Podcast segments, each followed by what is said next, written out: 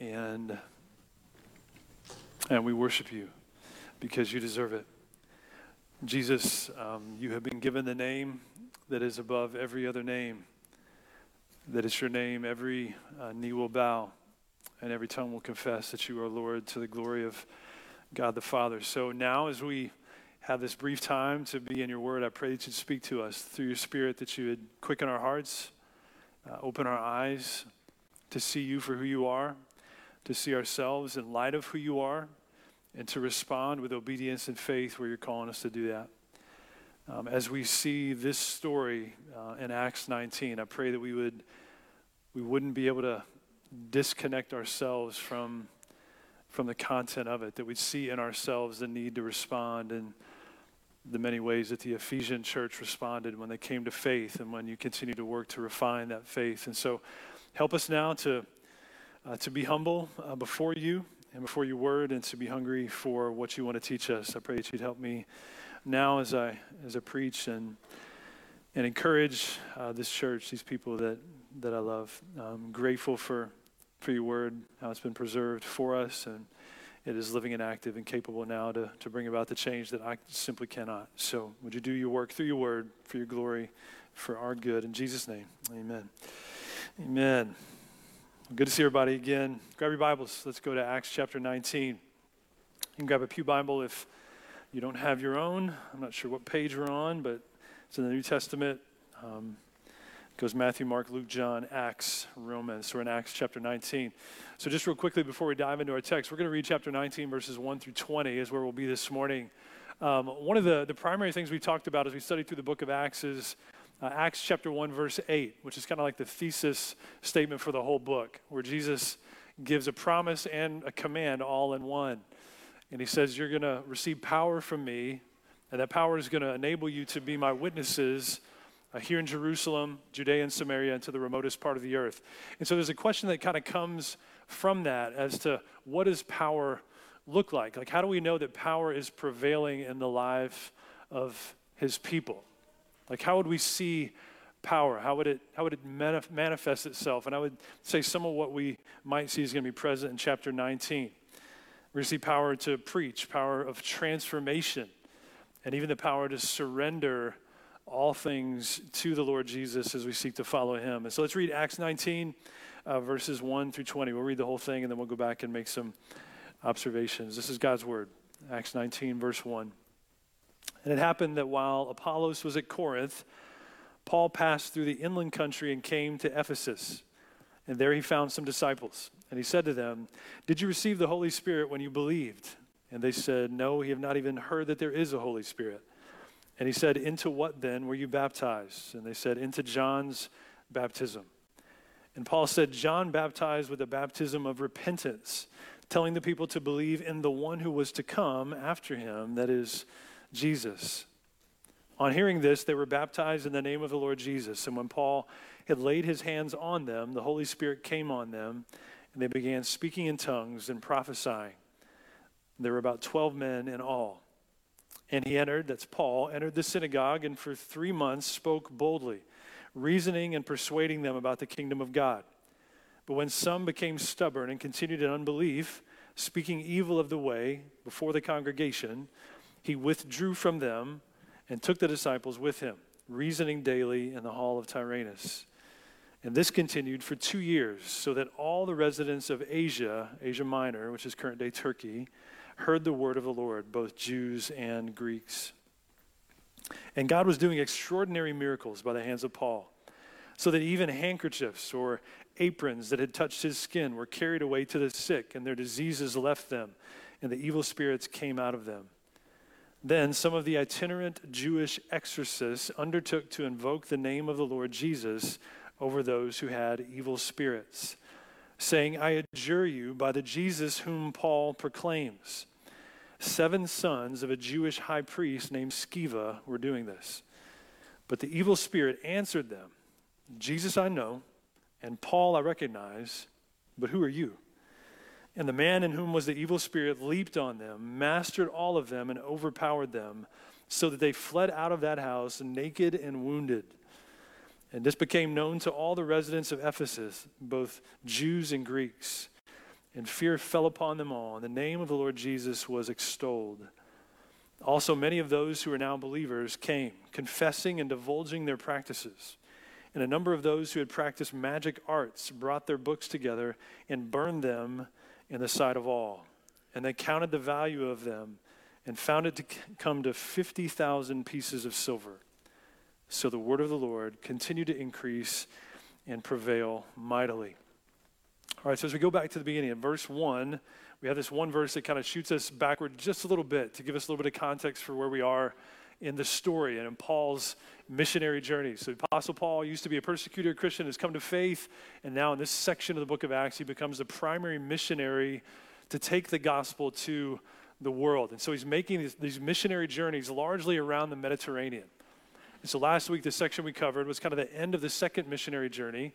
And today marks really the beginning of the third missionary journey. So, Paul landed in Ephesus after Corinth. And when he landed there, you might remember, it's like he got off the boat with his friends Priscilla and Aquila, and he left them there. He went to preach in the synagogue just briefly, and then they stayed there while he went all the way across the Mediterranean to the, the Jewish Christian church in Jerusalem and then the Gentile Christian church in Antioch to report all that God was doing. Then he kind of loops back around the north side of the Mediterranean, kind of back toward Ephesus, to encourage all the churches and believers in places like Galatia and Phrygia.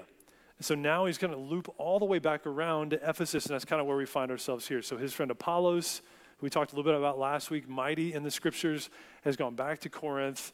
And you see the impact of his ministry as you read the book of First Corinthians.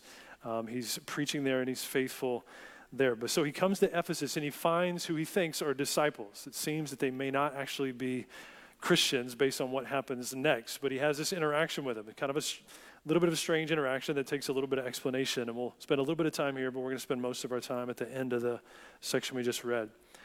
So, so disciples um, need more accurate instruction about the Holy Spirit. So they said, We haven't even heard that there is a Holy Spirit. We don't even know about it. We only know the baptism of John. And so, John the Baptist in the New Testament and the gospel accounts is this forerunner for Jesus. He's kind of like a lineman running a path for a, uh, a running back. He just forges a path for Jesus. So, everything that he does, everything that he says, is an effort to forge a path in the human heart as it were, and in the land for Jesus to come after him. This one that he says, whose sandals I'm not even worthy to untie. Then he speaks of his baptism, John the Baptist's baptism, in this way in Matthew chapter 3. It gives us a little bit more context for what's happening in, in Ephesus. John said this says, I baptize you with water for repentance. Repentance is to turn away from sin and turn to God. But he who is coming after me is mightier than I, whose sandals I am not worthy to carry, and he will baptize you with the Holy Spirit and fire. So there was a similar but different work that Jesus was going to do, namely through his Spirit. He was going to baptize true believers with the power of the Holy Spirit.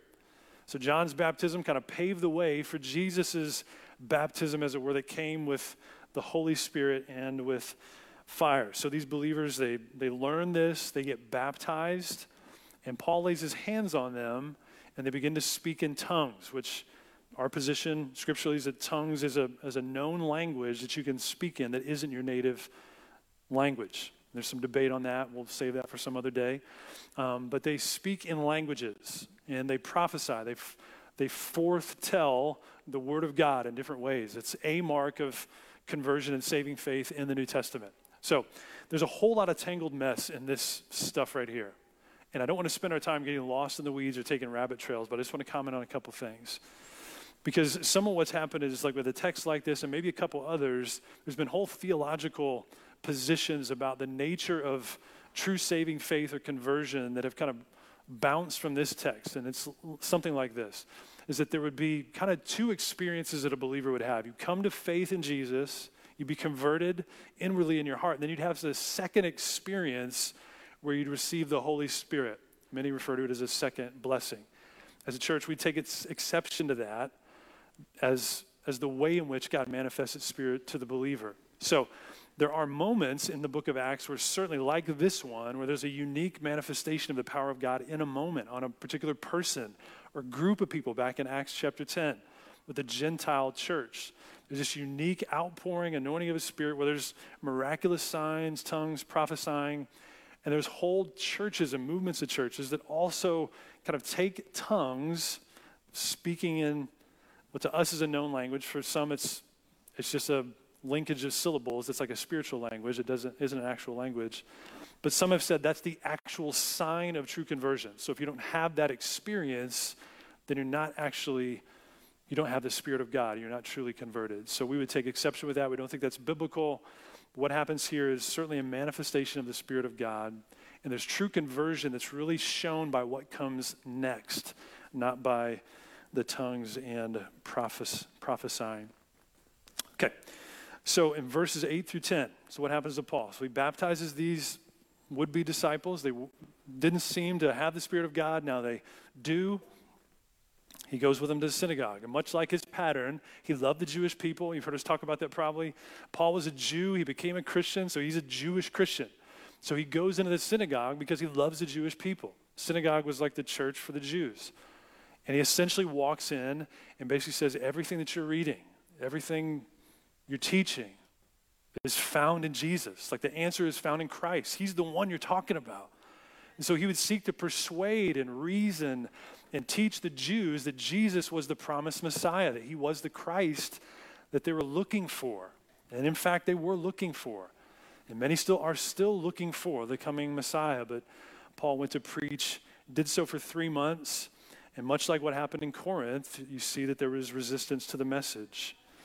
And so look in verse 9. It says, But when some became stubborn and continued in unbelief, speaking evil of the way before the congregation, Paul withdrew from them. So Luke notes that stubbornness gave way to unbelief, which ultimately led to outright opposition to Christ. And it's good to kind of take note of the way in which sin kind of progresses in the life of a person.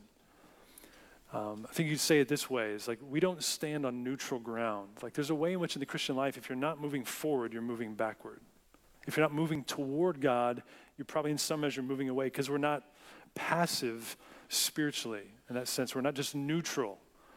And so there's a way in which sin has a decaying effect in the life of a person.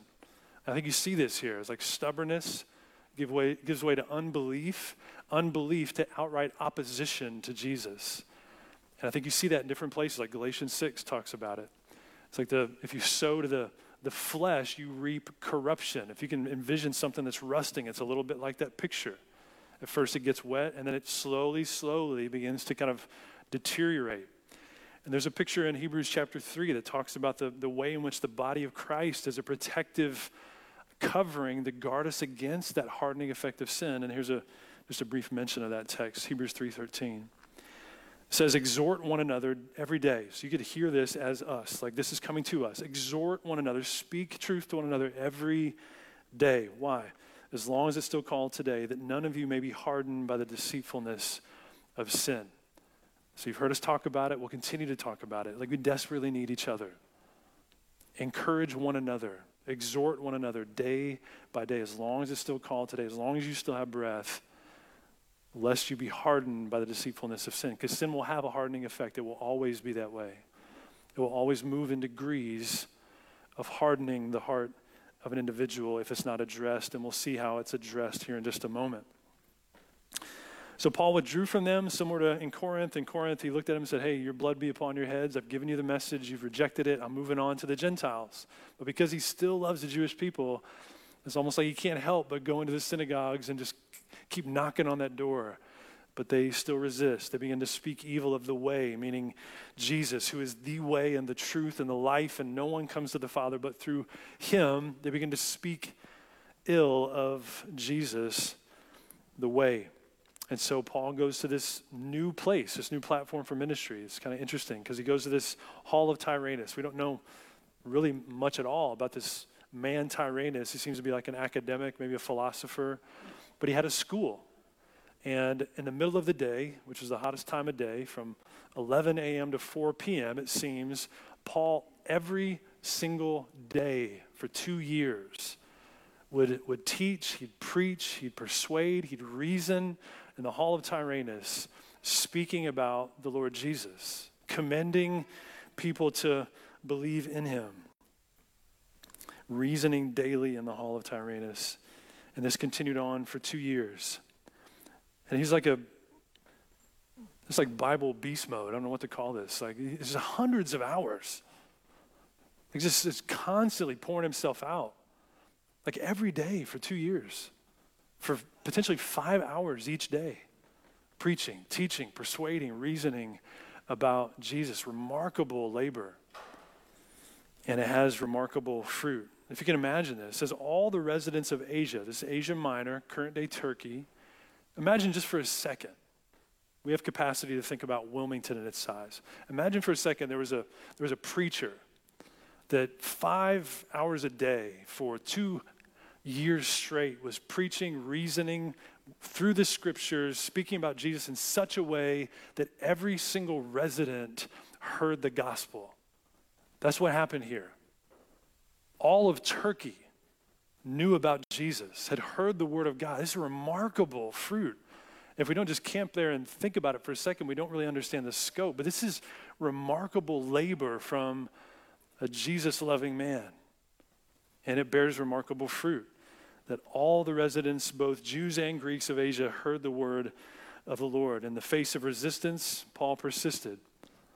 Even though some people spoke ill of Jesus, Paul couldn't help but speak of the hope of Jesus. Like he continued on. And that's the example we should emulate as well. And we, we know from the scriptures, and maybe, maybe there's someone in this room, you need to know this, is we aren't saved by anything that we do. The only thing we bring to the table is our helplessness and our sin. That we're saved by grace through faith in Christ alone. That's it. Ephesians 2 is probably the clearest example or statement of that. That you're not saved by any works that you have done, lest anyone should boast, but you're saved by grace alone, through faith alone, in Christ alone, period.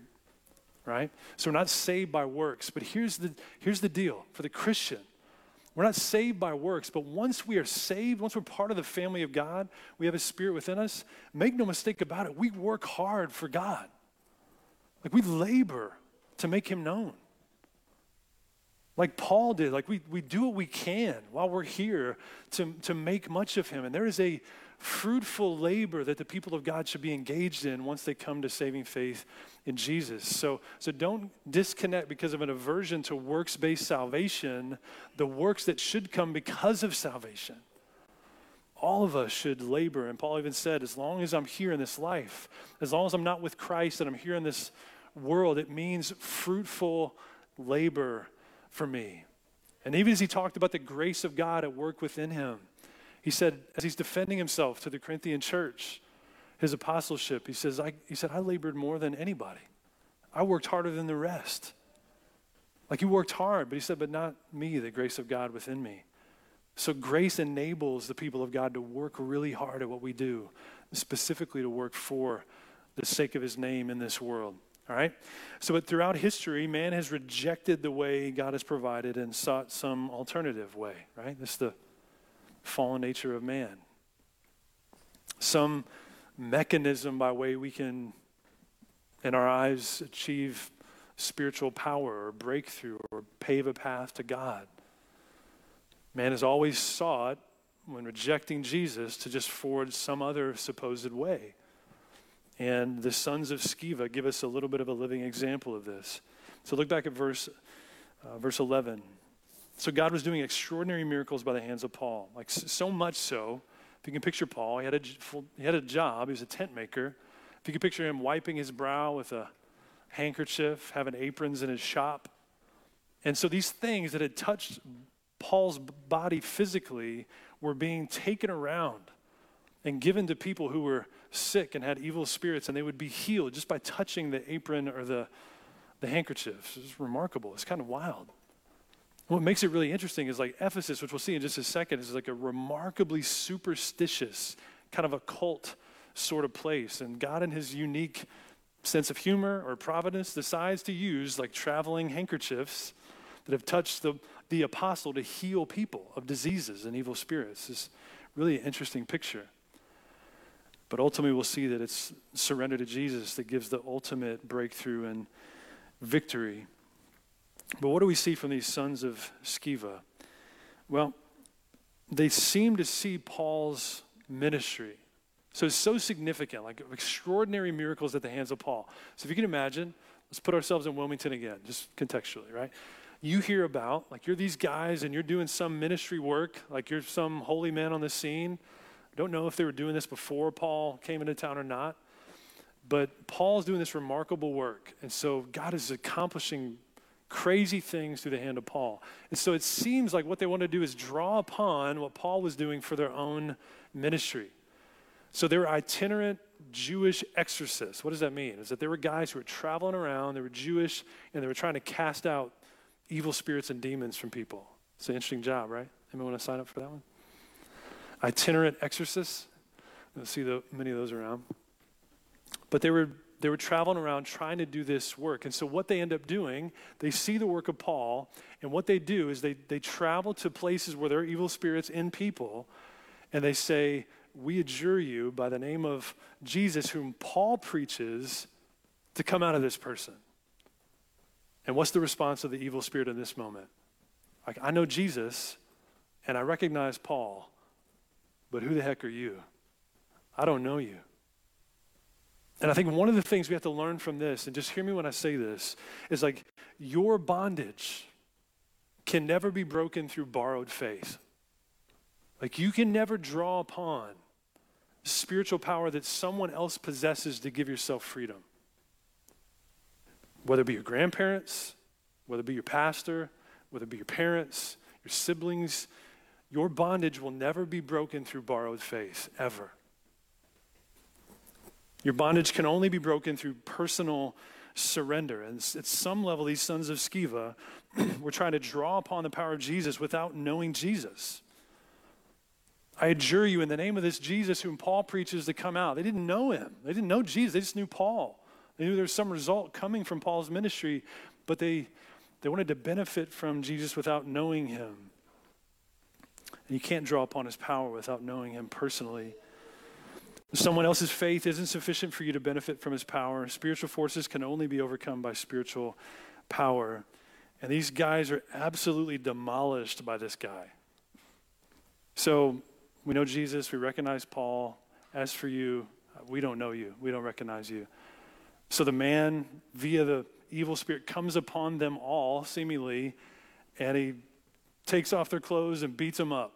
It's like, I don't know by what standard you judge someone has lost a fight, but if you come in with clothes and you leave naked, like you've lost. I don't, I don't care. I don't care what you're looking at. Like these guys were demolished in this fight. But what's interesting is like this becomes like this moment that reverberates in the city. So everybody hears about this, this dynamic, how the sons of Sceva, who I'm guessing, this is just conjecture from me, people saw them as some sort of maybe mystical, sort of holy men. They were Jewish, they had a spiritual bent to them because they were trying to cast out evil spirits. So I'm assuming they had some allure in the city. So the next thing people know is they've heard them trying to cast out some spirit in the name of Jesus, whom Paul knows, and all of a sudden they're running around naked and beaten up. Like, like you, understandably, you might hear that story.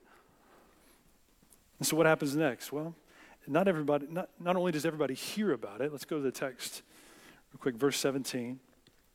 It says, And this became known, that event we just read, to all the residents of Ephesus, both Jews and Greeks, and fear fell upon them all, and the name of the Lord Jesus was extolled. So everybody hears about what happened to these sons of Sceva. They got their tails whipped by the man with the evil spirit. Fear falls down, and the praise of Jesus goes up. That's what happens right on the heels of this. It has a significant impact in the whole city. It became known to everyone. So they saw the power of evil and the destruction it brings, like in the lives of not only the man with the evil spirit, but also him coming upon these exorcists. They saw the utter inability of these holy men to cast out evil.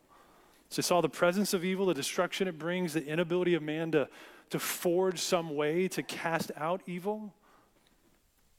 And ultimately, what happened is it simultaneously drove them to Jesus. And here's where I want to pause just for a minute and try to consider just for a second the way this might apply to our lives. Undoubtedly, in your life, unless you're really young in this room, you've, you've seen examples of how sin has brought about destruction in your life, in your family's life, your friend's life, in the world. Like you've seen examples of that. How sin going unaddressed, unconfessed, unrepented of just absolutely destroys people's lives. So we've seen it. Like we've seen the, the power of evil to destroy. And I would even say this I think most of us, by God's grace, and this is a work of God's grace, know that we are completely unable to drive out that evil from our own hearts or from the world. There's got to be a power beyond ourselves. And the question is, what do you do with those? You see evil, you see its destructive force, you feel the inability to do anything about it, so where do you go? Are you, um, I mean, we like the sons of Sceva that somehow, like, we've been deceived into thinking that just association with Christian things is enough to drive out evil spirits. I know a guy.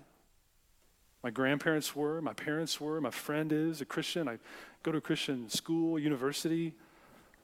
I was baptized, like whatever you want to, just association with Christian things isn't sufficient enough to drive out spiritual evil.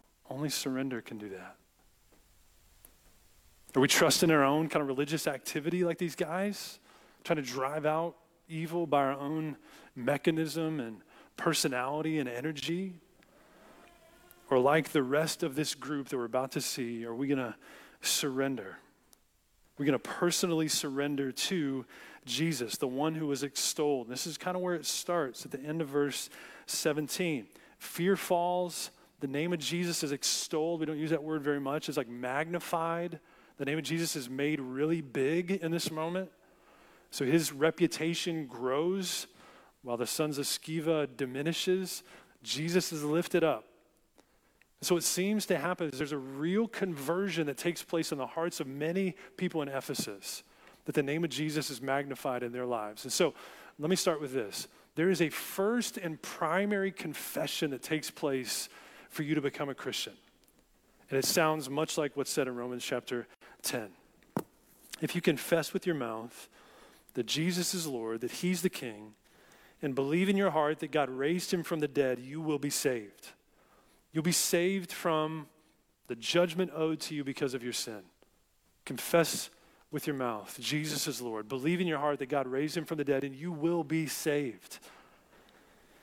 For with the heart one believes and is justified, and with the mouth one confesses and is saved. So Jesus is magnified. His name is large. He is Lord. There's a supreme confession that Jesus is King of my life, and I surrender to him. But what happens is after that supreme first confession, our lives are filled with thousands of secondary, but still important, confessions where we agree with God that certain things we are engaged in and doing, certain behaviors, words, attitudes, postures toward God and toward other people, that these things are wrong. To confess is to agree with God that something is wrong. So if you come to faith in Jesus through that first confession, your life is filled with thousands of secondary confessions. And you know what you find on the other end of those confessions as a believer? A faithful advocate who always lives to make intercession for you, who says that if you confess your sin, he is faithful and just to forgive you and to cleanse you from all unrighteousness. So in those thousands of moments where we fail, that we have a faithful advocate who's willing to forgive still. Praise be to God. So Jesus' name is extolled, and now what happens next? As we kind of finish off, this is where we'll finish our time. Verse 18. Look what happens next. So primary confession takes place. Name of Jesus is magnified in the hearts of these people. And then verse 18, also what happens? A secondary thing that happens. Important, but secondary. Also, many of those who are now believers came confessing and divulging their practices.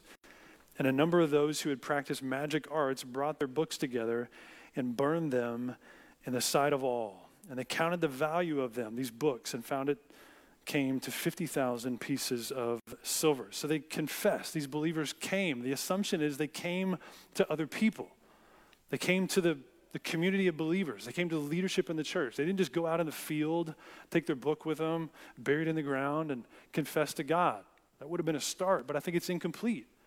There's actually a picture in this scripture that our life together, lived as a family of faith, involves us confessing sin to one another. I know it's intimidating, but an environment where we recognize that every single person in this room is in process, we don't have any grace graduates at all, none of us, that we can actually go to one another in a, an environment of safety and health and confess sin. I am struggling in this way. And I recognize that part of God's protective design is for me to involve other people to help me overcome this struggle. I think you see that here. I don't think I'm forcing it into the story. They came confessing, divulging their practices. This wasn't just some one priest they came confessing, they came to one another. And when they came and brought these books, do you see what it says? They did it in the presence of all, in the sight of all, at the end of well, the middle of verse 19. So there's this confession. And this is a pattern in Scripture that we confess our sins to one another. James 5 is an example. It's talking about finding physical healing. If you're sick, call the elders that they'll pray for you. And it's mingled with kind of spiritual and physical healing. And James says this is therefore confess your sins to one another and pray for one another that you may be healed. And I can personally testify to the fact that right after becoming a believer in college, for 20 plus years, I have had men in my life weekly who have had the ability and the blessing of being able to be transparent about struggles and things I need to be accountable for. And if we can operate as a church, understanding that we're all in process, understanding that we've been forgiven much, and that grace is what we give one another in their process as well, there's a safe place, a right place to grow in godliness. We don't have to try to keep things in the shadows, and that's our propensity, right? It's been that way from the beginning, from the garden. We're exposed in our sin, and we want to run into some other place, namely creation, to try to cover up our vulnerability and sin. And God says, I've given you what you need, and the people of God. Come and confess, divulge what the struggle is. And if you have questions on what that looks like, then I encourage you to come to me. I'd love to talk to you more about it. But there's accountability in the context of community. Ephesus was filled with occult activity and sorcery and black magic, if you will. So these people brought books that they used in the magic arts, and we don't really know exactly what that is, but here's a little bit of a sense of what it might have involved. Ephesus was actually famous for having charms and like relics and spells. So the culture and the climate of the city was one where it elevated magic. So you quite literally have books of magic spells. So these books are what we're talking about here. So people who are engaged in the occult, black magic, came with their books of spells and they brought them confessing, hey, we've been involved in this and we see now this is not from God and we need to confess it and we need to take care of it. And it says something about the value of these books in the culture. Did you see what they did? They, they counted up all the books. This wasn't just a couple people. This is a, like a droves of people came with these magic spells these books of magic spells brought them and they counted the value of them. I don't think Luke is wasting words, just filling pages. For some reason, they counted the value of the books and it measured 50,000 pieces of silver. So, give you some context. The estimation of this a piece of silver in Ephesus was probably a drachma, which is worth one day's wages. So, people have estimated it's probably a million to five million dollars we're talking about here. This is a substantial, substantial amount of money that they laid on the fire, as it were, to be burnt and taken out of their lives. But they did it in the presence of all.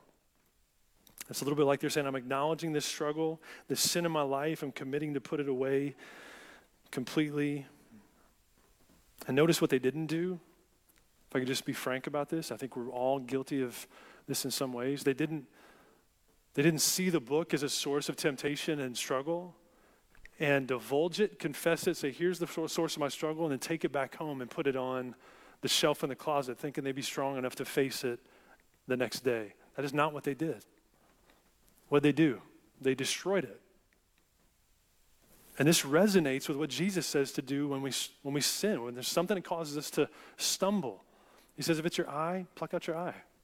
If it's your hand, cut off your hand. Not literally, it's hyperbole, but it demonstrates that Jesus takes very seriously the call to holiness.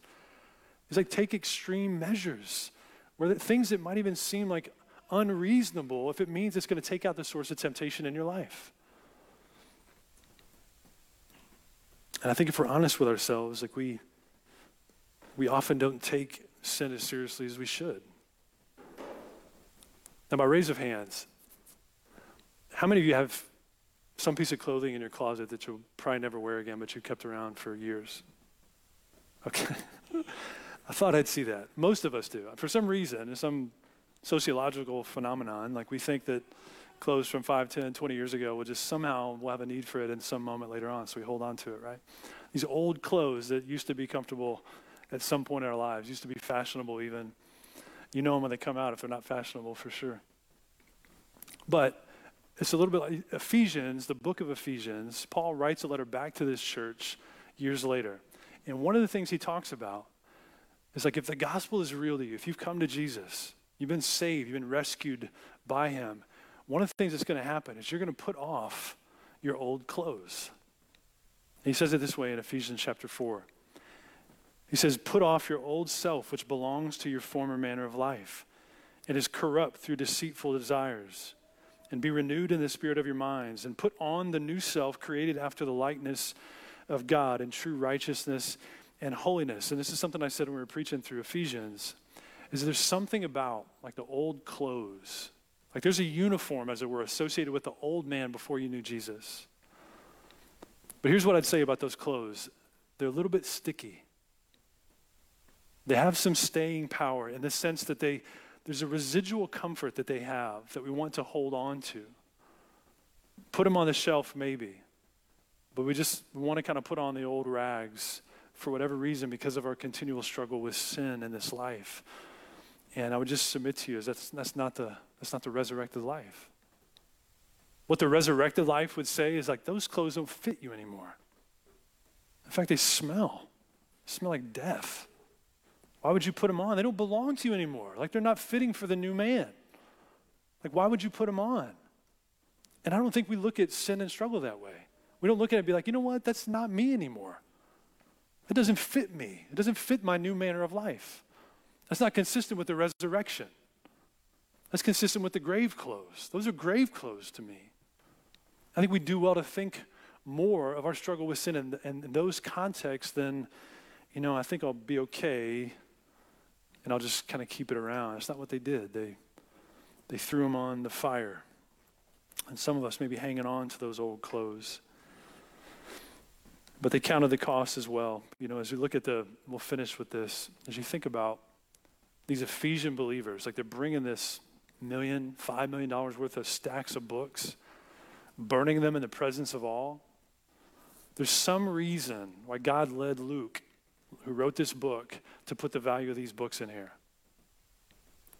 And I would submit some of the reason is this that there's, there's a cost counted to following Jesus. There's, a, there's an issue of worth that's present in this text Maybe it's something like this. If you're an Ephesian believer with this particular, in this moment, with these books, you might have been faced with something like this. Is this book more valuable to you than Jesus? You can sell this thing on the street. It has a lot of value. You can go make money on it. And in that sense, perpetrate additional evil and struggle for somebody else. But it echoes to me something that Paul says to the Philippian church. He talks about his own reputation. He's like, hey, there's a whole lot of things I could count as gain to me based on my reputation, based on my education, my pedigree. I'm from the right tribe, done the right things, I'm zealous for the law. It's like, but whatever I counted to my gain, I lost for the sake of Christ. He goes on to say, it's like, I, I count it all loss. I'll lose everything for the sake of knowing Jesus, in view of the surpassing worth of knowing Jesus Christ, my Lord, there, there's a value assessment in the heart of a believer. Is like, is this really where my value lies?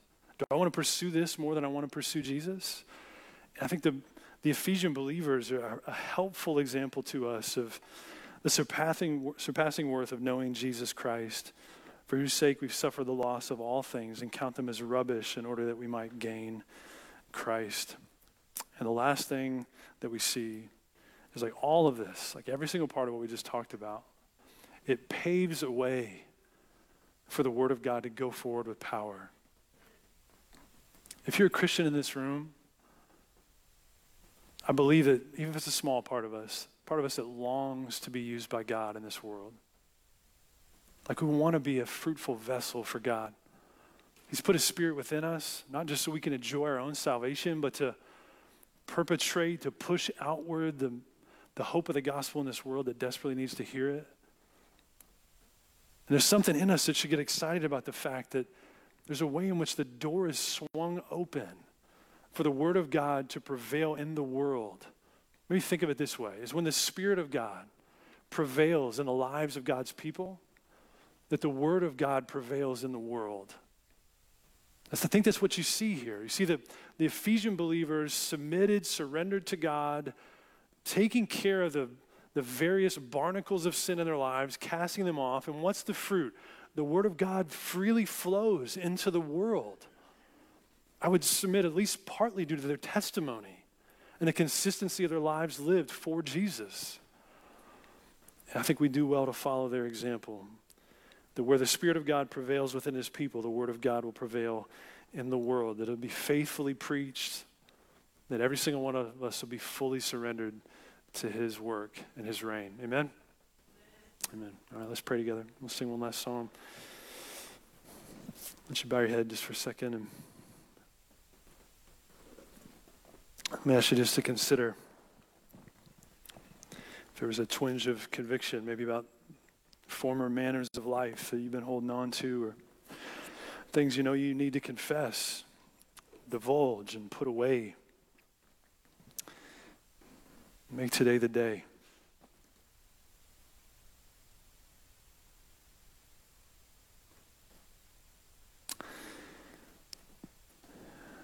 Jesus, uh, we don't have words to express thanksgiving that's sufficient enough um, to you for what you've done for us.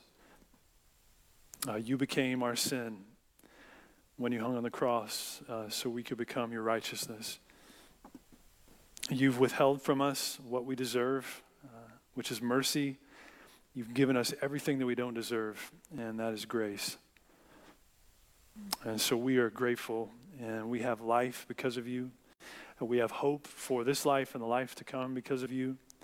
Uh, we have reason to sing because of you.